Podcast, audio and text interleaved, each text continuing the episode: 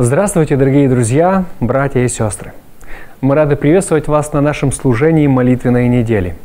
Несмотря на то, что мы встречаемся онлайн, сила молитвы соединяет нас вместе. Сегодня, когда мы все объединены в молитве за наших братьев и сестер, которые пострадали от эпидемии коронавируса, это чувствуется как никогда раньше. Пусть эта неделя еще больше сосредоточит наш взгляд на нашем Господе Иисусе Христе. Так как наше служение проходит онлайн, вы можете писать нам ваши молитвенные просьбы, и в конце служения мы всех их озвучим. Присылайте ваши молитвенные просьбы на номер 916 220 67 41 или же пишите их в строке комментариев. А сейчас давайте мы обратимся к нашему Небесному Отцу в молитве. Дорогой Господь, Творец наш неба и земли – мы от всего сердца благодарим Тебя за еще одну возможность для того, чтобы вместе открывать Слово Твое и обращаться к Тебе в молитве. Мы благодарим Тебя за то, что вел нас до этого дня и просим, чтобы сегодня Дух Твой Святой был на каждом из нас. Да будет во всем прославлено и возвеличено имя Твое Святое. Аминь. Мы продолжаем исследовать тему Трихангельской вести, и сегодня речь пойдет о поклонении Творцу – по сути, когда мы смотрим на историю противостояния между сатаной и Богом, то вся суть этого противостояния состоит в вопросе поклонения. Ведь чего хотел сатана? Он хотел, чтобы ему поклонялись так же, как и Богу. Вы помните слова из книги про Исаии, из книги про Иезекииля, где он говорит, что «сяду в сонме богов, как Бог». Небесная весть, провозглашенная первым ангелом, должна распространяться по всему миру, настоятельно призывая всех убояться, воздать славу и поклониться Творцу. Поклонение подводит нас к сути вселенского конфликта, побуждая поклониться Создателю, а не падшему Херувиму, намерение которого навсегда вытеснить образ Бога из его сознаний. В этом конфликте поклонение – это последнее решающее испытание – Поклонение выражает разные аспекты наших взаимоотношений с Богом. Один из них – это проявление верности Агнцу. Греческий глагол, переведенный как «поклониться» в Откровении 14.7, это «проскунео», что означает буквально «преклонить колени» или «падать ниц». В обращении с людьми он обозначает акт почтения. Но когда объектом является Бог – этот глагол означает наклон как тела, так и внутреннего существа, выражающий вытеснение нашего падшего «я», чтобы найти в Господе целостность бытия, центр и цель нашей жизни. Другими словами, когда речь идет о нашем поклонении Богу, это означает, что мы должны для себя решить, что в нашей жизни стоит на первом месте. Наши желания, наши стремления, наши вкусы, предпочтения или же воля Божья. И когда наступает момент, что наше желание идет в разрез с Божьей волей, то чему мы отдаем предпочтение? если мы истинно поклоняемся Богу, то Его воля для нас будет превыше всего, даже если это идет в разрез с нашими желаниями. Следующий аспект, который выражает поклонение, это поклонение как исповедание веры. Перед Божьим престолом небесные существа падают и поклоняются Ему, заявляя, «Достоин Ты, Господи, принять славу и честь и силу, ибо Ты сотворил все». Откровение 4.11. Они признают, что поклоняются Богу, Создателю, и приглашают людей присоединиться к ним в поклонении акт поклонения – это исповедание веры в Бога, которого мы признаем своим Создателем. Благодаря Духу такое исповедание веры глубоко укореняется внутри нас и выражается словами и действиями, смирением себя в абсолютном повиновении. Поклонение Создателю имеет непосредственное отношение к жизни, поскольку Он – источник нашей жизни – мы поклоняемся нашему Отцу, который благодаря любви к творению дал нам жизнь. Это объясняет, почему в Библии только живые могут восхвалять Господа.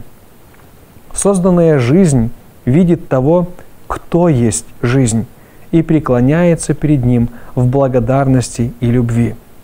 Такого рода поклонение – это не то, что мы делаем время от времени. Это жизнь в присутствии Господа и смирении перед Ним. Иоанн также видит, как небожители падают перед Агнцем в поклонении, заявляя «Достоин ты, Агнец, ибо ты был заклан и кровью своей искупил нас Богу из всякого колена, и языка, и народа, и племени». Поклонение – это исповедание веры в Христа, который, как Искупитель, сделал нас новым творением. Первые сотворенные Богом люди согрешили, поддавшись искушению – падшего Херувима, и были вынуждены покинуть свой райский дом. Затем Сын Божий пришел на грешную землю, чтобы вернуть их домой, к их источнику жизни. Утраченная вечная жизнь, возвращенная нам благодаря спасительной работе Христа, свидетельствует перед Вселенной, что Он наш Искупитель, и мы склоняемся перед Ним в благодарном поклонении. Опять-таки, другими словами, поклонение выражается во всей нашей с вами жизни. И наши слова, наши дела, наши действия, наши решения в той или иной ситуации свидетельствуют о том, чьи мы дети, кому служим и кому поклоняемся, кто является нашим Господом и Богом. И хотелось бы, чтобы во всех этих обстоятельствах было ярко и четко видно, что нашим Богом является Господь Иисус Христос. Мы Его дети и Его последователи. Поклонение также выражает еще одну очень важную часть наших взаимоотношений с Богом. Поклонение – это исповедание верности. Оно является актом восстания против сил зла. Подобно трем друзьям Даниила и самому Даниилу, Последователи Агнца не страшатся дракона. Поскольку творение не имеет жизни в самих себе, они не способны сохранить свою жизнь, а тем более жизнь других. Поэтому поклонение падшему Херувиму, как выражение верности ему, это выбор смерти. я бы хотел чуть больше остановиться на этой истории с тремя друзьями Даниила – с Идрахом, Месахом и Аведнего. Помните тот случай, когда они должны были поклониться перед золотым истуканом, которого построил Навуходоносор? Вот представьте себе, они все же согласились пойти на уступку царю и поклониться перед этим истуканом. От чего в конечном результате это их сохранило? Это сохранило их от немедленной смерти в огненной печи – но сохранило бы это их вообще от смерти? Нет, конечно. Рано или поздно они все равно умерли бы. Ведь царь Навуходоносор не мог наделить их бессмертием. Точно так же, как и этот золотой стукан. То есть, как тут сказано, если мы выбираем поклониться падшему ангелу, рано или поздно мы все равно умрем. Потому что творение не наделено жизнью. Но если мы выбираем поклониться живому Богу, который является источником жизни, то такое поклонение приводит к вечной жизни. И эти трое, трое юношей не ошиблись. Поклониться Творцу, а не истукану, даже ценою временной смерти, потому что от этой смерти Господь каждого воскресит в день своего возвращения. Поклонение Богу как Создателю и Искупителю проявляется в их жизни через упорство в послушании Божьим заповедям и сохранении веры в Христа как Искупителя. Заповеди, упомянутые в Откровении, это прежде всего десятисловие. Призыв поклоняться Богу – это приглашение соблюдать первую заповедь. Предупреждение не поклоняться образу зверя побуждает нас соблюдать вторую заповедь. И осуждение зверя за богохульство против имени Бога требует повиновения третьей заповеди.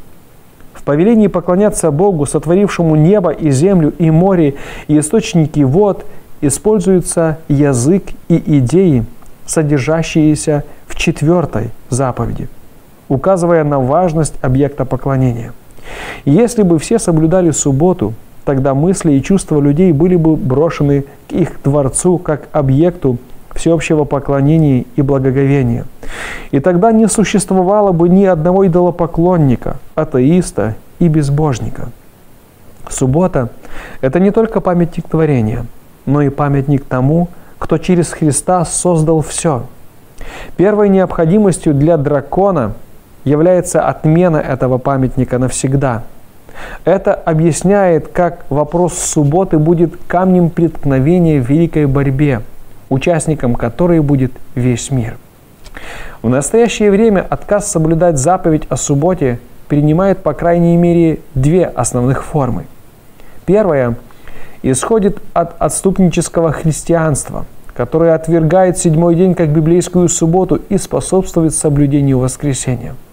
Вторая исходит из мира естествознания. Теория эволюции устранила из сознания многих ученых и других образованных людей существование непостижимого и в то же время личного Бога-Создателя. Поэтому суббота как памятник Творцу была проигнорирована – по их мнению, Творца не существует и в нем нет нужды, потому что все, что мы видим, является результатом случайных и бесцельных природных процессов. Многие христиане пытались согласовать эволюцию и христианскую веру, утверждая, что Бог создавал через долгий эволюционный процесс, состоящий из борьбы, страданий, выживания и смерти. Такой Бог совершенно не похож на любящего библейского Бога который является Создателем и Искупителем. Именно в этом контексте первый ангел призывает всех поклониться Богу. Это вопрос жизни или смерти. Итак, мы видим, трехангельская весть очень тесно связана с вопросом поклонения. А наше поклонение больше всего как раз и выражается в нашем послушании воле Божьей. А как другим образом можно показать что мы служим живому Богу. Если сегодня человек считает себя христианином, считает, что он поклоняется живому Богу, но нарушает его заповеди, нарушает его принципы, то является ли он поклонником живого Бога? Сегодня мы обратили внимание на четвертую заповедь как яркую иллюстрацию, которая определяет, а кому мы служим и кого мы почитаем – очень многие христиане говорят, что заповеди Божьи не имеют большого значения. Особенно четвертая заповедь. Какая разница, в какой день вы поклоняетесь Богу? Суббота или воскресенье? Но, друзья, а какая разница? Следовать повелениям Божьим или повелениям людей? И здесь вы скажете, что нет, нет, мы должны следовать повелениям Божьим. Но если так, то тогда разница в том, в какой день мы приходим к Богу на поклонение, существенна. Ведь если мы на поклонении перед Богом в субботу, значит мы выполняем Его повеление и исполняем четвертую заповедь. А если в любой другой день, игнорируя субботу, то тогда чьим повелением мы следуем? И на чьей мы стороне? Кому мы поклоняемся? Конфликт продолжается, и остается главный вопрос – кто достоин поклонения – только Бог, который через Христа сотворил все и через Агнца искупил нас, достоин поклонения. Только сам источник жизни может создать и воссоздать жизнь через искупление. Мы признаем это истиной, когда склоняемся пред Богом и Агнцем и воздаем Ему славу. Наверное, как елей на душу были все эти слова тем, кто соблюдает субботу мы еще раз утвердились в том, что мы не ошибаемся. И это правильно, дорогие друзья. Но я хотел бы, чтобы мы не ограничились только лишь субботой. Ведь не только четвертая заповедь определяет, кому мы поклоняемся. Их есть десять. И заповедь «не обмани», «не лжесвидетельствуй», «не прелюбодействуй», «не завидуй», «не кради», «почитай отца и мать твою», это тоже повеление Божье. Как у нас стоят, обстоят дела с этими вопросами? Да даст Господь нам силы, чтобы мы были верны Ему во всем. И это еще раз очень ярко выражало, кому мы служим и кому поклоняемся. Да благословит нас в этом Господь. Это были наши сегодняшние молитвенные чтения, и я очень надеюсь, что они заставили нас еще раз задуматься над вопросом, кому же мы на самом деле поклоняемся. Сейчас пришло время наших молитвенных просьб, и в первую очередь я от всего сердца хочу поблагодарить тех, кто в посте и молитве объединились, прося об исцелении всех, кто сейчас болеет, а особенно Тани Жигайло, Валентины и Анатолия Жигайло, Ореста Цыганюка и Ольги Колесник. Слава Богу, Орест и Анатолий уже дома. Понемногу их здоровье восстанавливается – Валентина Жигайла тоже идет на поправку, хотя еще находится в госпитале. Слава Богу, и Таня Жигайла стала немного лучше. Сегодня впервые со среды она смогла сесть и самостоятельно покушать. Но в очень сложном положении находится Ольга Колесник.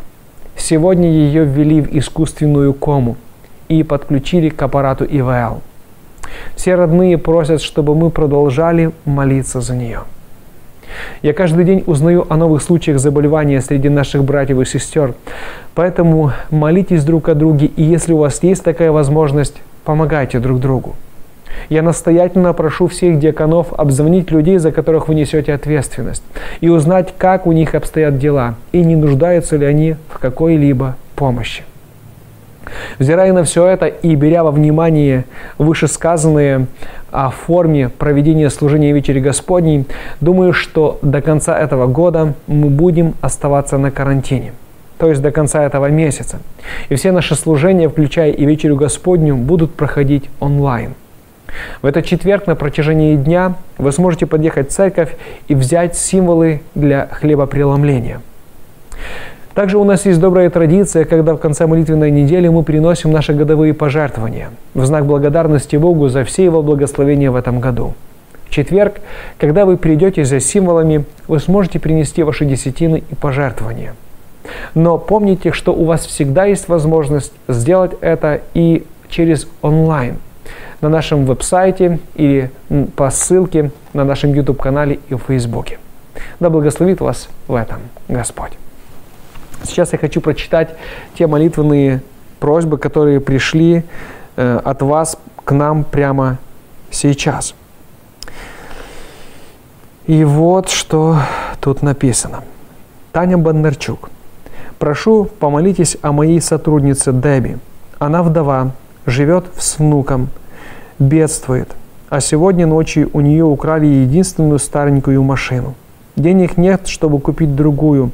На работу нужно ездить и внуков в школу возить. Таня Афанасюк просит, благодарим нашего Господа за эти молитвенные чтения, которые приближают нас к Нему. Э, помоги, наш Господь, перепосвятить себя Тебе и жить для Тебя и людей. Лариса Гацелюк пишет нам, «Привет с Украины. Хочу выразить вам благодарность за это молитвенное служение. Я имела возможность сегодня утром слушать и молиться вместе с вами. Спасибо вам за это и слава Господу. Прошу о молитвенной поддержке за наш миссионерский труд в нашем небольшом городке в Украине. Мы с сестрой каждое воскресенье выходим на рынок, раздаем газеты и книгу «Великая борьба». Прошу поддержки, чтобы Господь открыл сердца, людей в нашем городе к принятию истины – а нам дал мудрости, как ее говорить. Спасибо, да благословит вас Господь.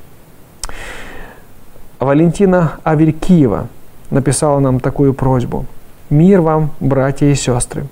Приветствую вас, общины, приветствует вас общины города Оренбурга, Россия. Слава Господу за ваше служение и ту поддержку в это нелегкое время – Храни вас Господь и Духом Святым наставляй на истину и мудрость в каждом слове, всех благ и радости во свете Писания. Вера Марару пишет нам. Слава Господу и спасибо братьям, организовавшим это служение. Мы имеем возможность чувствовать э, биение сердца всемирного народа Божьего и готовиться к встрече с нашим Господом. Лариса Гацелюк пишет. Привет с Украины. У нас 5 утра. С добрым утром! Слава Господу, я нашла ваш канал и могу присоединиться к вам. Да будет милостив к нам Господь. Спасибо вам за молитвенное служение. Спасибо большое за эти добрые слова. Різак Надя пишет нам: Слава Богу, за ще один прожитий день. Не дивлячись на погоду, ми маємо чудову можливість об'єднатися в молитві і поклонитися Богу в дусі і правді. Щиро дякуємо, сестра Надя, за ваши побажания и за добрые слова. И Наталья Боровская передает нам привет из Санкт-Петербурга и благодарит нас за служение.